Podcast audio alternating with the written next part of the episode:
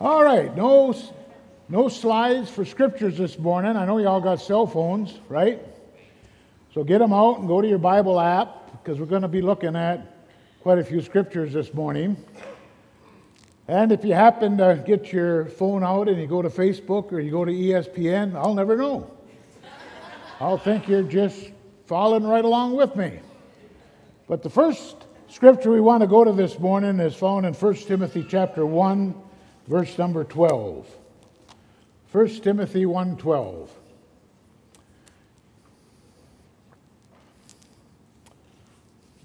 going to talk a little bit about ministry this morning.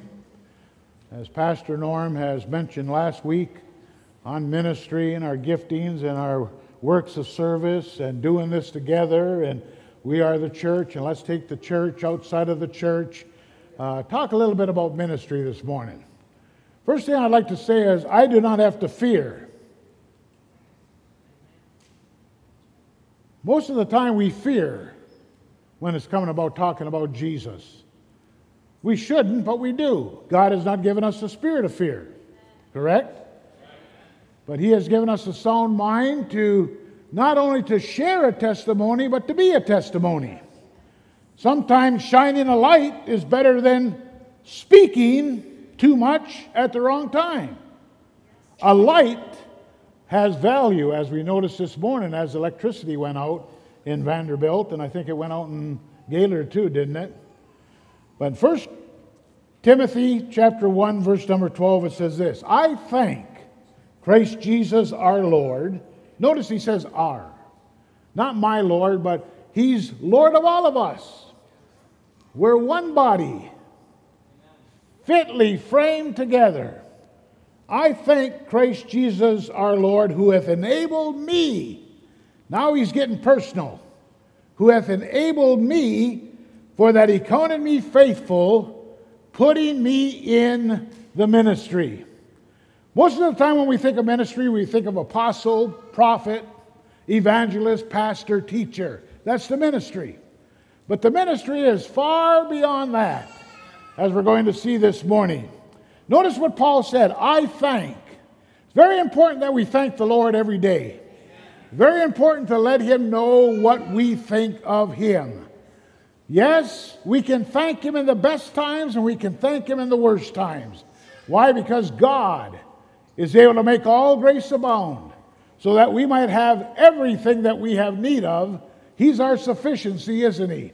And He knows when, why, where. Let Him fill in the blanks for us. Notice what he said, I am enabled. God counted him faithful. We're going to find out in a few minutes where he was and where he came from and where he went. Verse number 7 says, no fear. No fear. 2 Timothy rather, says no fear. Let's go to 2 Timothy chapter 1. Verse number 7, reading from the King James Version, it says this, for God hath not given us the spirit of fear, but of power and of love and of a sound mind. Therefore, he says in verse number 8, I am not ashamed of the testimony of our Lord Jesus Christ. Let's not be ashamed of what Jesus has done. And more importantly, what Jesus has done for us. And he goes on to say, I have a testimony in verse number 8. Testimony.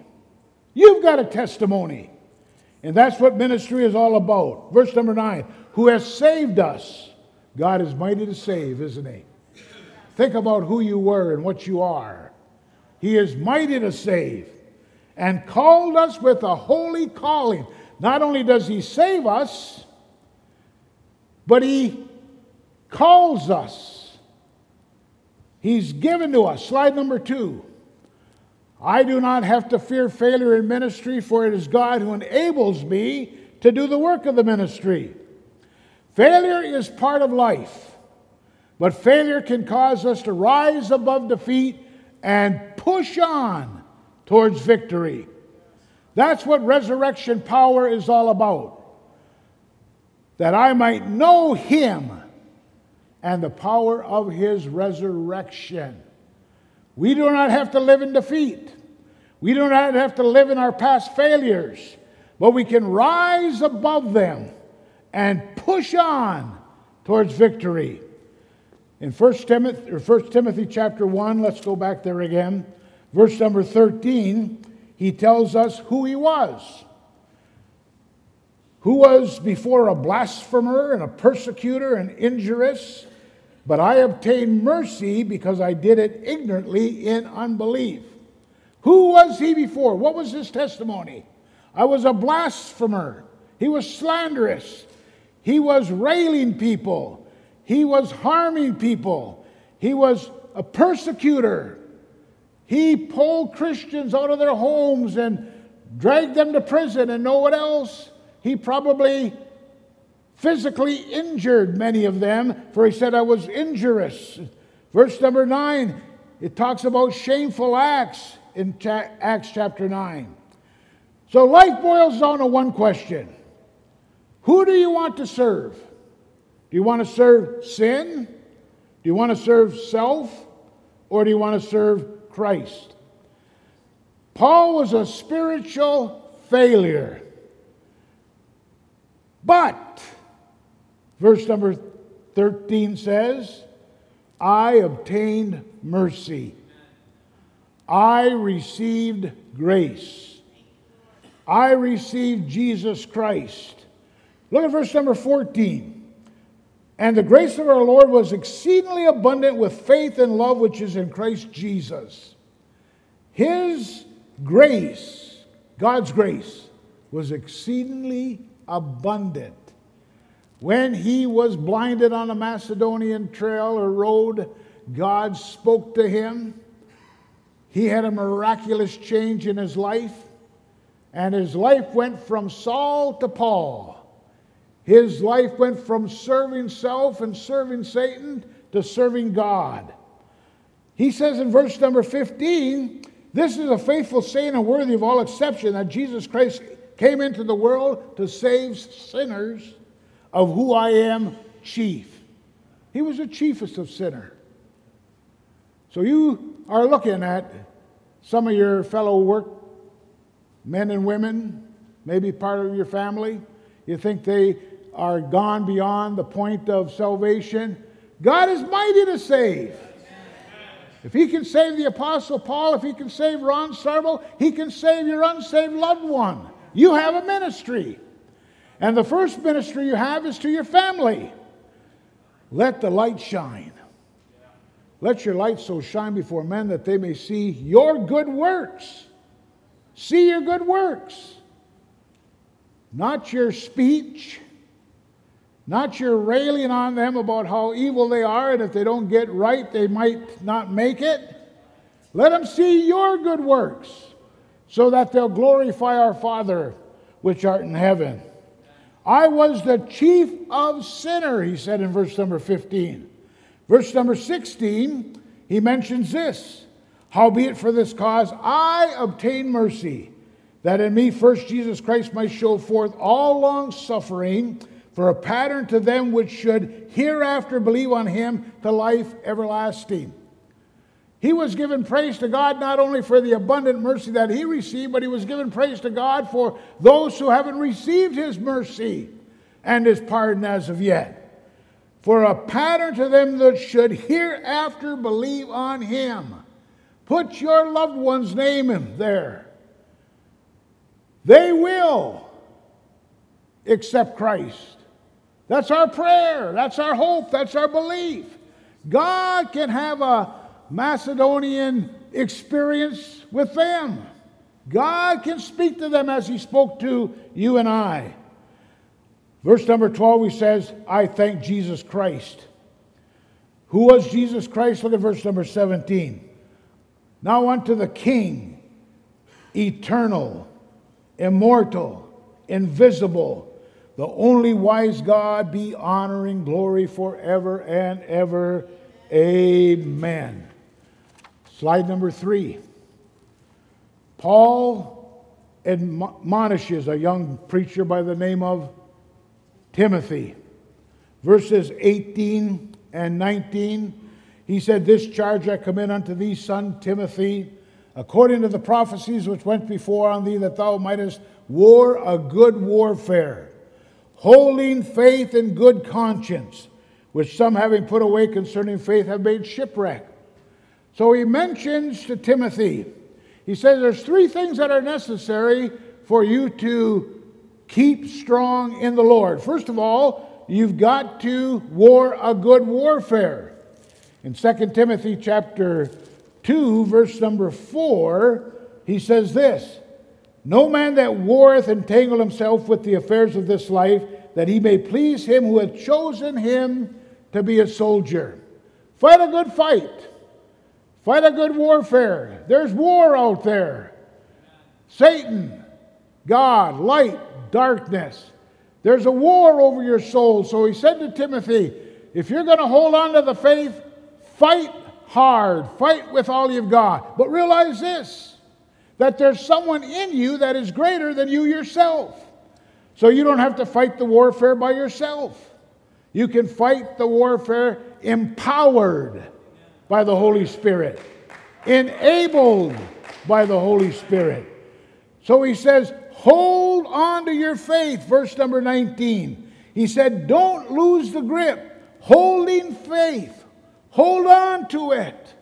It's the anchor of your soul, faith is. Don't lose the grip. Stay true to your calling. Stay true to your ministry, your service unto the Lord. Hold faith. If we go back a little bit to the book of Hebrews, Hebrews chapter 3, verse number 6, he tells the Hebrews, he says, hold faith. The Holy Spirit would say to the church here at the Hope, hold faith. Don't lose the grip. Look at verse number 3. Hebrews chapter 3, verse number 3. Here we go. 3:6. But Christ as a son over his own house, whom house we are, if we hold fast the confidence and rejoicing of the hope firm unto the end. If we hold fast the confidence and rejoicing of the hope firm unto the end. Verses 12 through 14, same chapter. Take heed, brethren, lest there be any of you an evil heart of unbelief in departing from the living God. But exhort one another daily while it is called today, lest any of you be hardened through the desires of sin. For we are made partakers of Christ, verse number 14, if we hold the beginning of our confidence steadfast unto the end. Let's go back to 1 Timothy once again. He tells us in verse number 19, to hold the faith, to hold fast. Then he gives an illustration of some that did not hold fast. They let go of their grip. They didn't allow themselves to continue on. He mentions a couple by name. Verse number 19, holy faith and good conscience with some having put away concerning faith hath made shipwreck, of whom is Hymenaeus and Alexander, whom I have delivered unto Satan, that they might not learn to blaspheme. They put away their faith. They thrust away. They beat off. They repelled. They rejected. And then he gives us a couple illustrations of that. Chapter 4, verse number 1 of 1 Timothy says this, now the Spirit speaketh expressively, that in the later time some shall depart from the faith, giving heed to seducing spirits and doctrines of devils. So Paul says if you want to be an overcomer, hold fast. Fight a good warfare. Paul went from failure to victory. How? Because he held fast. If there was a man who went through a lot of tribulations and trials, persecutions, it was the Apostle Paul. But he held on. How did he hold on? First of all, he was empowered by the Holy Spirit. Remember in Acts chapter 9 when he was blinded, the Spirit came upon him, and later on as they laid hands on him, he was infilled and endued with the Spirit of God, and he walked in the Spirit the rest of his life. Number two, he always accompanied himself with good friends, good Christian friends. We need good Christian friends. We need someone to hang on with us. For when we're beginning to slide a little bit and slip, they're the ones that can lift us up back into the boat or into the household of faith once again. So Paul said, I once was, but now I am. What is your testimony? I would suggest that you would write your testimony out. Write it out. Read it over and over again. And as you have opportunity, you can share your testimony. Paul said, I once was, but now I am. That's your testimony. I once was, but now I am. Hold fast to, but sanctify the Lord God in your heart, and be ready always to give an answer to anyone that asketh you the reason. Sometimes we want to give before they ask, and we put a barrier up, don't we? But as we let our light so shine, they're going to ask. You're going to have opportunity for ministry right where you are, right where you work, right where you go to school, right in your neighborhood. God is able to make all grace abound. Slide number 4.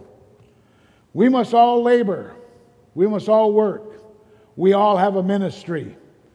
You know, in Canada, they have the ministry of education, the ministry of finance, so forth and so on, ministry of. And there's a lot of ministries that have gone on this morning right here in this church. And it wasn't by myself or by Pastor Norm or Pastor Barb or Pastor Roger. It was by other people doing their ministry. There's a lot of people in our community that have a ministry, have a job to play. And when the power went out, they were busy doing their thing behind the scene so that we might have the enjoyment of electricity. That's one bill I never mind paying, my electric bill. It serves and serves and serves me over and over again. But there's a lot of people in our community who have different job descriptions.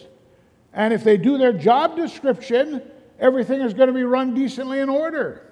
In the factories, in the schools, there's job descriptions. And if you follow your ministry, your job description, things get accomplished. We all must labor or work for the Lord. Some have said we're saved to serve and not saved to sit. Saved to serve. How can we serve? Now remember, serving the Lord is more than just what we do here in this building. More so, it's what we do outside this building. But it should come to the point where we do things within this building also. Jesus called 12 disciples, and he's still calling disciples today. Amen? Go with me to Matthew chapter 4. Matthew chapter 4, he calls his disciples, and he gives them some instructions. Matthew chapter 4, verse number 18. And Jesus, walking by the Sea of Galilee, saw two brethren, Simon called Peter, and Andrew his brother, casting the net into the sea, for they were fishers. And he said unto them, Follow me, and I will make you fishers of men. And they straightway left their nets and followed him.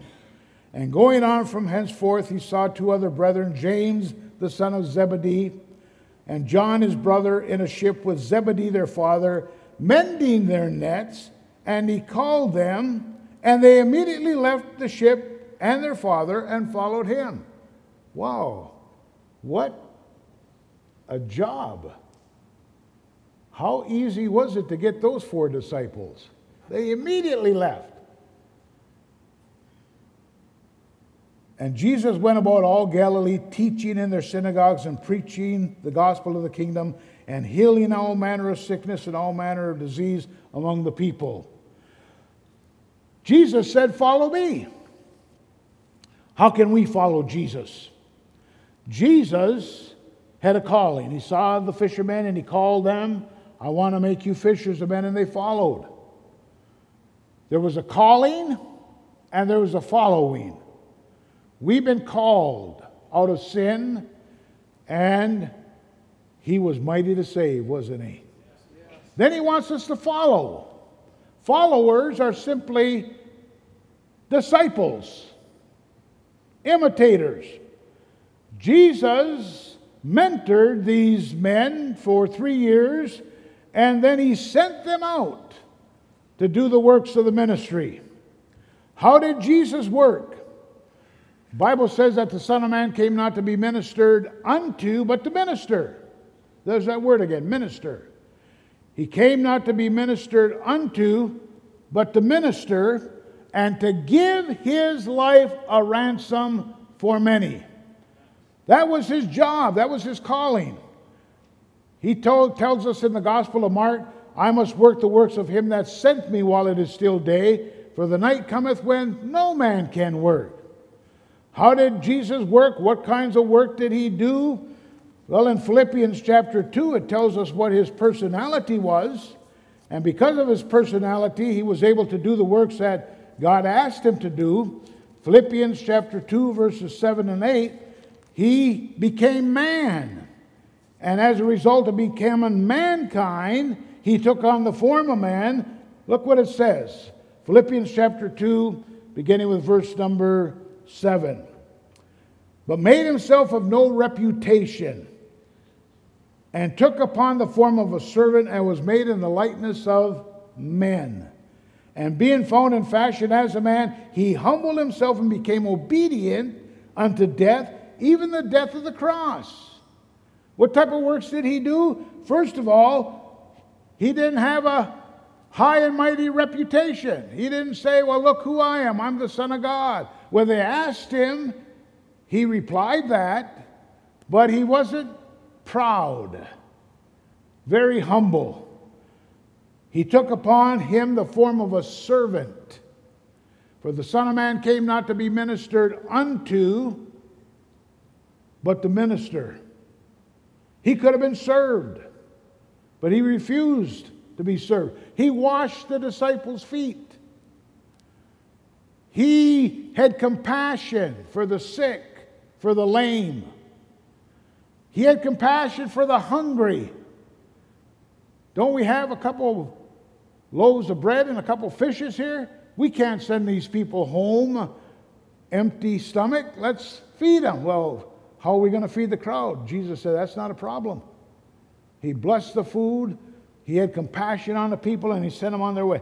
He overcame accusation after accusation. He was tempted in all points, as we've been tempted, yet without sin. Jesus. He did the works that his Heavenly Father had called him to. He became a servant instead of one who was served. Let us labor for the Master from the dawn till setting sun. Let us tell of his wondrous work and love. And when life is over, and our work on earth is done, when the roll is called up yonder, I'll be there. Labor! Labor's good. Labor is necessary. Labor is needed. Slide number 5. What is ministry? Talking about this word ministry. From the Greek word, it means to be an attendant, to wait upon, to host. To be an attendant, to wait upon, to host. Last night, went to a restaurant, and the waitress came up and asked us what we had need of. We told her. She responded and brought to our table what we had need of. She waited on us. To have a ministry is to be able to wait on people, to attend people, to host people. It was predicted by the prophet Isaiah in Isaiah chapter 61. Can we spin there real quickly? Isaiah chapter 61, verse number 6. It says this, "But ye shall be named the priests of the Lord. Men shall call you ministers of your God. Ye shall eat the riches of the Gentiles, and their glory shall be boast among you. Ye shall be called the ministers of the Lord. Now this is sort of a prophecy in Isaiah chapter 61 about the Lord Jesus himself. Listen to these familiar words because you hear them also in the Gospels. Isaiah prophesied, and the Spirit of the Lord God is upon me, because he hath anointed me to preach the good tidings unto the meek. He has sent me to bind the brokenhearted, to proclaim liberty to the captives, and the opening of prison to them that are bound, to proclaim the acceptable year of the Lord, and the day of the vengeance of our God, to comfort all who mourn, to appoint unto them beauty for ashes, the oil of joy for mourning, the garment of praise for the spirit of heaviness. This was some of the ministries of Jesus. The Spirit of the Lord came upon him and anointed him. Notice, what is there, about 7 different things. To preach. To preach simply means to proclaim. So when you're proclaiming, when you're giving your testimony to those that you work with, you're not preaching, but you're proclaiming. So in order to have a ministry, I think if we would do these 7 things, we would be very successful. And God would be very honored and pleased. Notice, to preach the good tidings unto the meek. To bind up the brokenhearted. Know any brokenhearted people? You can minister to them. To proclaim liberty to the captives.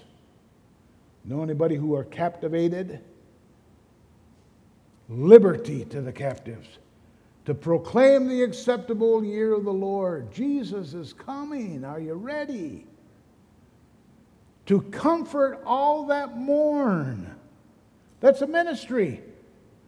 To appoint unto them that mourn in Zion. To give them beauty for ashes. There's a lot of discouraged, rejected, despondent people in our world today. How are you going to minister to them? Let your light so shine before men that they may see your good works. That's how you minister to them. You go into the office with a step in a song, someone's going to notice you. And most likely you might have had a bad day yourself. But you know, we don't live on our bad days. We live on what God is doing within us. And bad days can turn into better days. That's how you minister.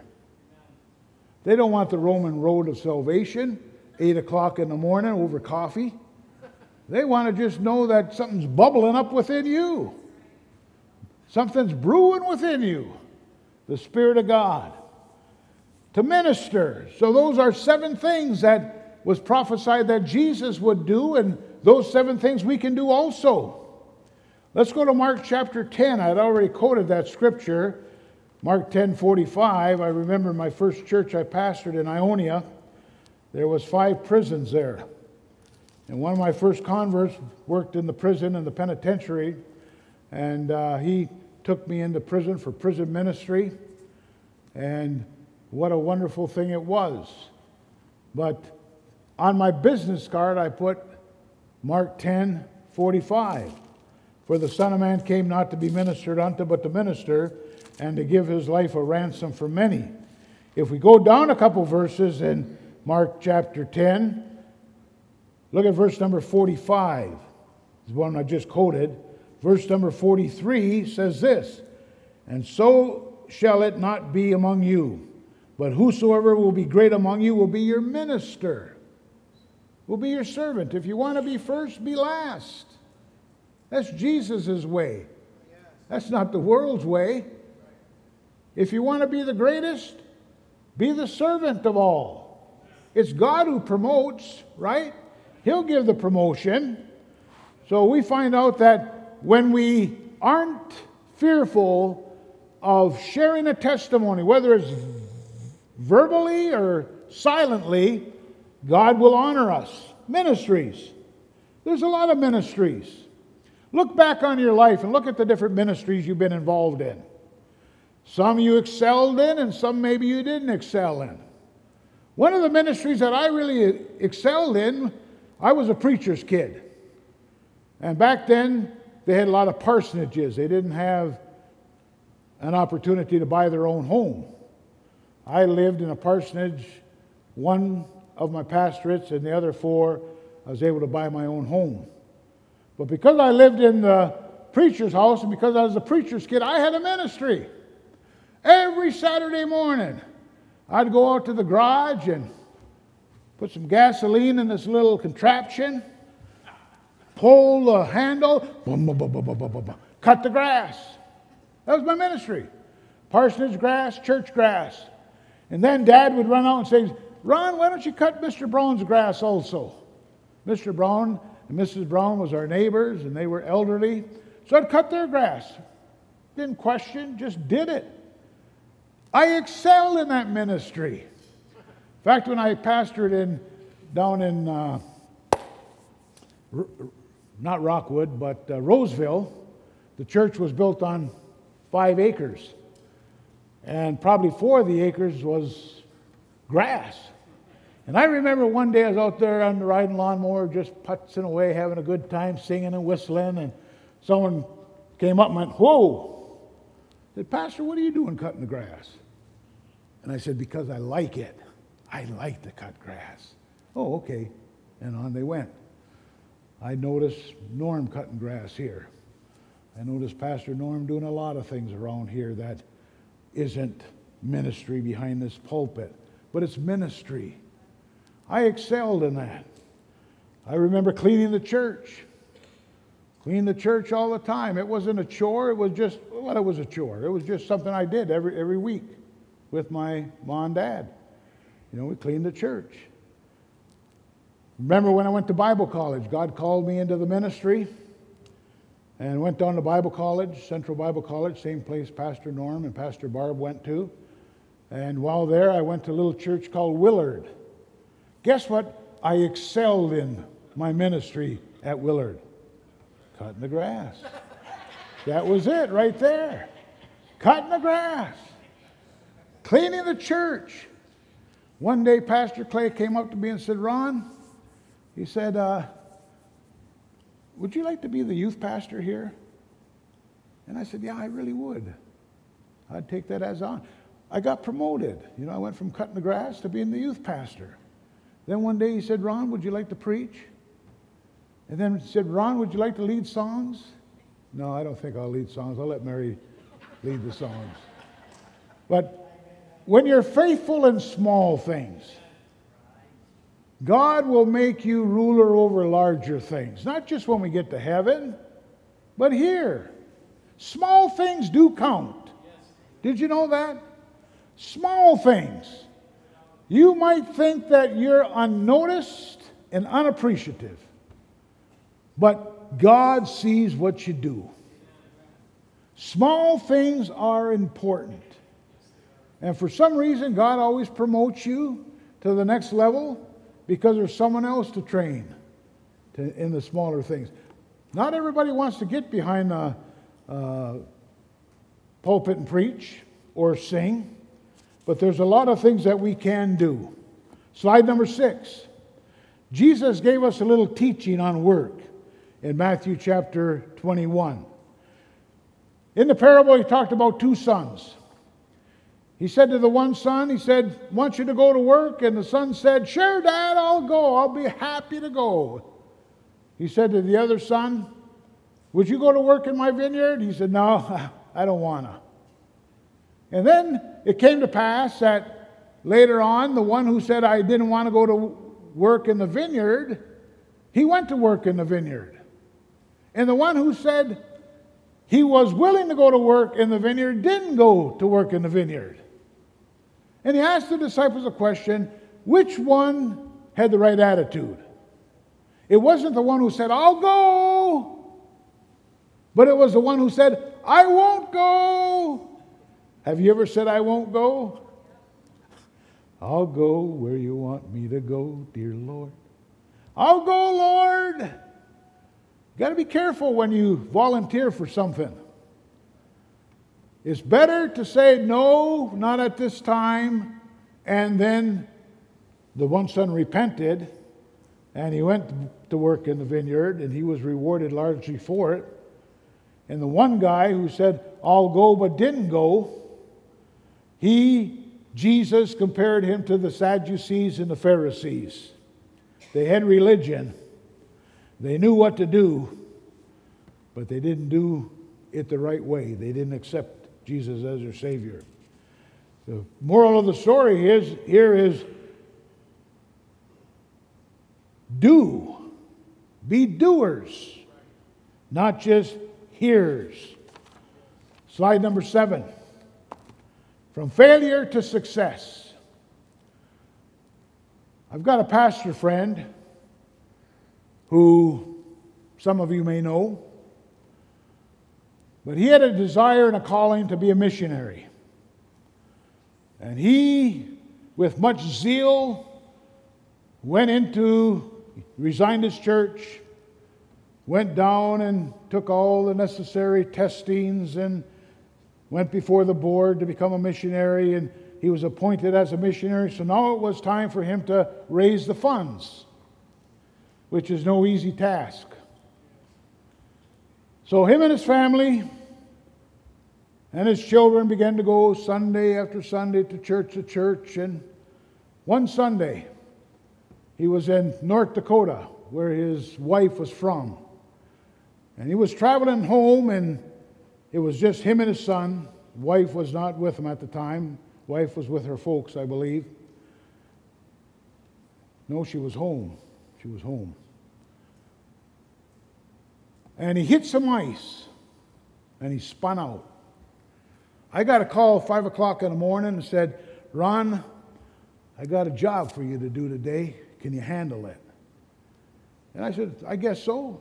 I thought he was going to send us down to downtown Detroit, where we were remodeling an old theater and making a church out of it and having revival services there.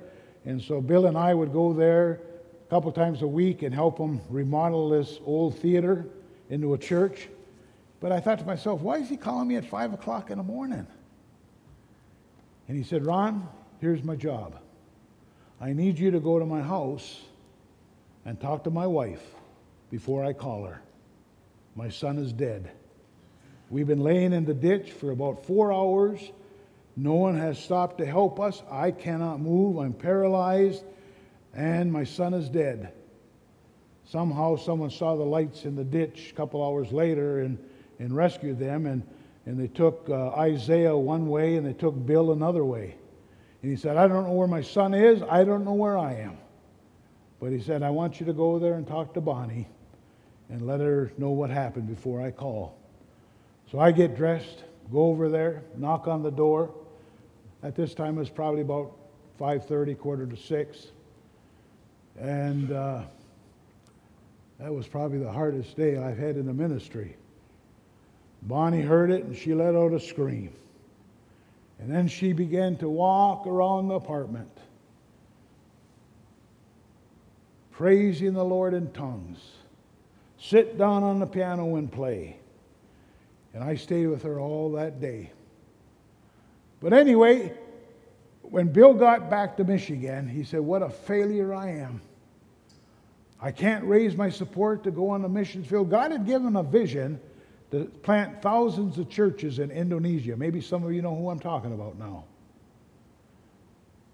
He said, I feel like a failure. And I said, well, Bill, you haven't failed. So he went back to pastoring for a couple years, and then he said, I've got to itinerate, I've got to raise my support, God has a calling upon my life, and I've got to get to Indonesia. And he raised his funds in record time. 3 or 4 months he raised his fund. When he got to Indonesia, instead of going to Jakarta, he went to a little town called Milan. And there at Milan, he was sent to language school, and would not you know it that him being misdirected, he thought, was really the direction God wanted him to go, because one of the instructors there was an Indonesian pastor. God had given a vision to him that he should build thousands of churches in Kalimantan. which is Borneo. We would know it as Borneo. Bill had already planned on planting churches, hundreds of them. Everybody thought he was foolish. But him and Chuck got together, and they did it. And they had great success. We, Burton, sponsored a church. Mary and I sponsored a church. For $5,000, or it was $3,600, I guess, they bought 5 hectares of land.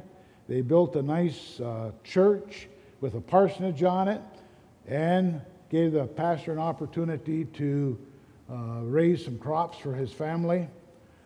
Bill was a mighty worker for the Lord.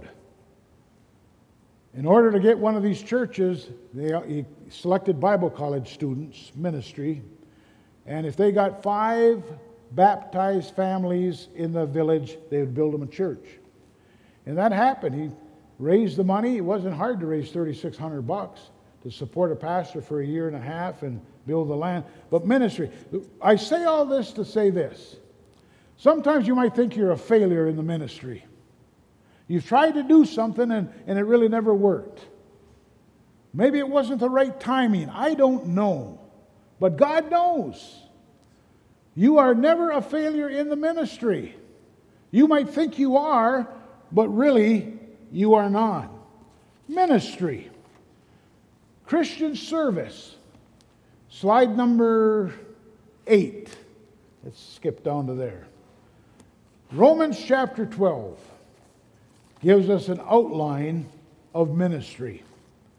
And then I want to close by giving you a whole list. I got a book called Your Gifts and Ministries, and they had a whole list of ministries that they'd mentioned. But in Romans chapter 12, verses 1 and 2 talk about a relationship to self. In order to have a ministry, I beseech you therefore, brethren, by the mercies of God, that you present your bodies a living sacrifice, wholly acceptable unto God, which is your reasonable service. So first of all, you got to have a relationship with God yourself. Then you have a relationship with the church. God first. Then a relationship within the church. Verses 3 through 8 talk about a relationship in the church. For I say through the grace given unto me to every man that is among you, not to think of himself more highly than he ought to think, but to think soberly as God hath dealt to every man the measure of faith. So we've all been dealt a measure. Is it a pint? Is it a gallon? Is it 5 gallons? Is it 55 gallons? I don't know. We all start somewhere, and it might be with a pint.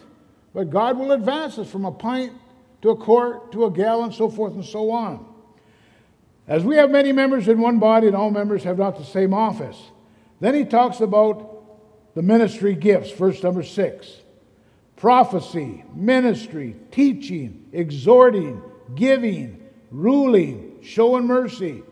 So there's a ministry to self, there's a ministry to the church, and then he's given us a ministry to society in verses 9 through 21. Don't have time to read them this morning, but look at them. I'm going to highlight some of the main words, some of the main ministries that we can have to our society. Beginning with verse number 9, love. 10, kindly affection one to another with brotherly love. Not slothful in business. Rejoicing in hope. Patience in tribulation. Continuing instant in prayer. Distributing to the necessity of saints, given to hospitality, bless them that persecute you, rejoice with them that rejoice, weep with them that... These are all ministries. If someone is weeping, weep with them. If someone's rejoicing, rejoice with them. If someone is persecuting you, bless them. That's a ministry. Verse number 16, be of the same mind. 17, recompense no man evil for evil. Verse number 18, live peaceably. Verse number 19, don't avenge yourself. Verse number 20, if your enemy is hungry, feed him. If he thirsts, give him to drink. For in doing so, you shall reap coals of fire upon his head. Conviction. Be not overcome with evil, but overcome evil with good. Them are all ministries. Now in the book, Discover Your Gift, let me read some ministries. Remember, ministry is not prophet, apostle, evangelist, pastor, teacher. Creative ministries, music, choir, dramatic readings, trios, quartets, drama, puppetry, bulletin boards, decorating the church, arts and crafts, praying and healing ministries, intercessory prayer, anointing with oil, prayer breakfasts, prayer groups, hospital calls, praying by phone, prayer chain, fasting, prayer counseling, practical ministries, office help, doing mail-outs, church kitchen help, nursery work, custodial work, repairing things that need to be repaired, writing letters, preparing communion, child care, financial support, advertising, missionary barrels, sports programs, ushering, hospitality, work parties, recreation programs, helping people move, educational ministries, Bible teacher, workshop leader, youth ministry, retreat speaker, church library, seminar leader, adult classes, children's ministry, discipling, counseling ministries, prayer counseling, marriage counseling, teen counseling, pregnancy counseling, encouraging others, home visitation, hospital visitation, problem solving, follow-up calls, crisis center, inner healing, hotline help, outreach ministries, child evangelism, mime teams, bus ministries, drama, street witnessing, outreach centers, coffee house outreach, men's breakfast, women's luncheons, door-to-door witness, vacation Bible school, leadership ministries, organizer, planner, troubleshooter, home group leader, missions coordinator, church administrator, caring ministries, hospitality, food bank, hospital visitation, food shut-in, hospice care, women's shelter, helping hands, rides to church, on and on and on it goes. Ministry. What you think probably is least of ministry is probably ministry. Slide number 9. 4 things we can do, and we're not going to expand on them this morning, but let me just read them to you, okay? 4 things we can do. Romans chapter 12, verse number 1. Present yourself. Present yourself. Ready for service. If you present yourself, God will honor you and use you. I beseech you therefore, brethren, by the mercy of God, that you present your bodies a living sacrifice, holy, acceptable unto God, which is your reasonable service. You present. What do you present? Your body. Your body a living sacrifice, holy. That's your reasonable service. And then in verse number 2, it says we got to renew our mind. So in order to be in the ministry, we've got to renew our mind. Once we're saved, we're saved. You know, our spirit sort of gets it, but our mind doesn't get it. So it says you got to renew your mind. As a man thinketh in his heart, so he is. So present yourself, renew your mind, and we could go into a whole sermon on that from Ephesians chapter 4. But what is it meant to renew your mind? To get the mind of Christ, to think like Christ thought like. 3rd step, have a testimony or have an understanding. What has God done for you? There's 2 types of testimony, a silent testimony and a verbal testimony. How and where can we be a testimony? Wherever we are, we should be a testimony. And then step number 4, we got to deliver a plan. Got to have a plan. Jesus said the next day he was going to go to such and such a town. He had a plan. Paul said he was going to go to such and such a town. And when he got to the town, he was going to go to the synagogue. And when he went to the synagogue, he was going to do some teaching. And when he got done with teaching, he was going to go into somebody's home and going to have a prayer meeting at somebody's home and going to teach the word. Got to have a plan. I will is what the one son said. I will go to work. And he didn't. And the other son said, I don't want to go to work. But later he repented, and he did. Sarah, can you come up and help me, please? Thank you, Sarah. Play a good old-fashioned hymn for me, would you, please? Huh?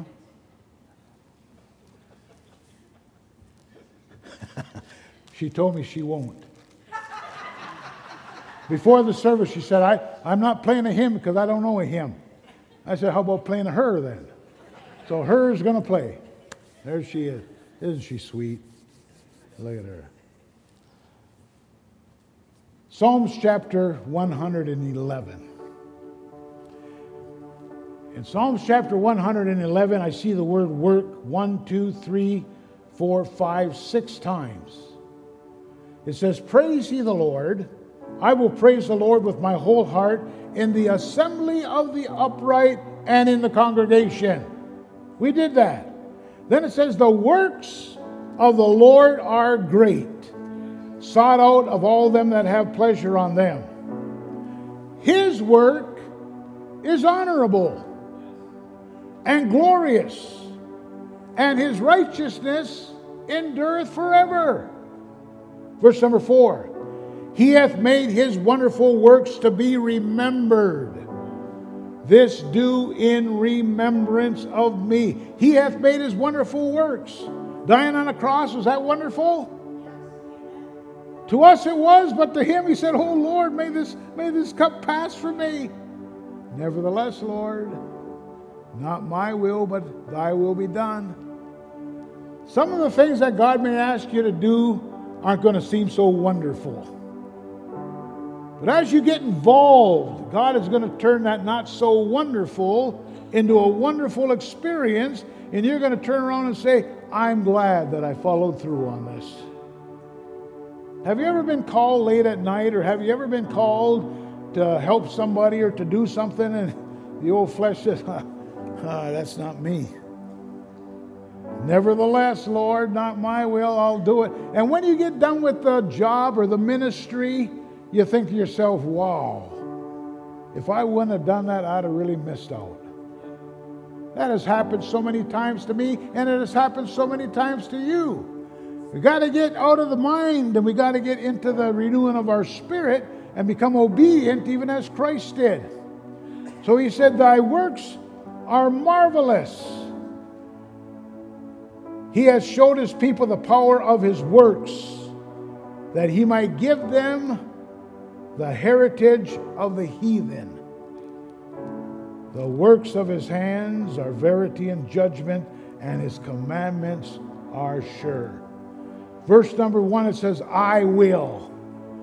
Praise ye the Lord. I will praise the Lord, the psalmist said. I will praise and tell of his works. Stand with me, would you please? I don't know what area of expertise you have,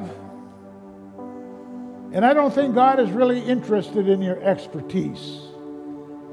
God is simply interested in your willingness. It's not who you are or I am, it's who He is. And as Pastor Norm comes back and as he shares with us his vision for this church and the community, it's going to be you and I who are going to be a part of that. It might be inviting someone to church. It might be giving someone a ride to church. It might be going to help the homeless. I don't know what it is, but you all have a very important ministry. Look around in your neighborhood. Close your eyes for a minute and envision your neighborhood. And say a little prayer. Lord, what ministry do you have for me in my neighbor? Do you know that your neighbors saw you get up to go to church this morning? Your neighbors know more about you than you know about. They know. Lord, how can I let my light shine? What can I say? What can I do? It might be as they did in the old-fashioned days. Bring a loaf of bread or a cake to the neighbor. I remember the days when neighbors used to come, can I borrow a cup of sugar? Don't happen anymore. In fact, they won't even borrow your lawnmower. They'll go out and buy a lawnmower. We got to have our own stuff. But envision your neighborhood. Lord, what ministry do you have for me in my neighborhood? Right now you are seeing people. Right now you are seeing situations. And God is going to empower you and enable you. I thank God that He has called me to the ministry and hath enabled me, is what the Apostle Paul said. And I think we can say that same prayer, 1 Timothy chapter 1, verse number 12. Once I was, but now I am. Not only do you have a testimony, you have a ministry. Father, we're so thankful we can call you Father because you made it possible through your Son, Jesus Christ, for us to be adopted into your family. Now because we are at the family, we have sat at the table, and you have prepared and distributed to us that which we have need of, not only for ourselves, ministry to self, ministry to church, ministry to society, Romans chapter 12, as Paul so beautifully outlines it. God, we have received what you have given us this day. Now, Lord, as we go out into our community, our society, help us, Lord, to be what you'd want us to be. Help us to say what you'd want us to say. Help us to do what you want us to do. In Jesus' name. There's an old hymn. It's called Make Me a Blessing. Let me read it to you. Out on the highways and byways of life, many are weary and sad. Carry the sunshine where darkness is rife, making the sorrowing glad. Tell the sweet story of Christ and His love. Tell of His power to forgive. Others will trust Him if only you prove true every moment you live. Give as 'twas given to you in your need. Love as the Master loved you. Be to the helpless a helper indeed. Unto your mission be true. Make me a blessing. Make me a blessing. Out of my life may Jesus shine. That's my prayer for you as you leave this place. Out of your life may Jesus shine. Father, we're thankful that not only do you bless us, but we're going to be a blessing to others. Not only are we going to be a blessing to others, but Lord, we believe that many are going to come into the fullness of the knowledge of truth because we let our light shine. Father, help us not only to renew our mind, but help us, Lord God, to renew our vows. And we'll thank you for it. And all God's people said, praise the Lord. God bless you. Have a wonderful afternoon.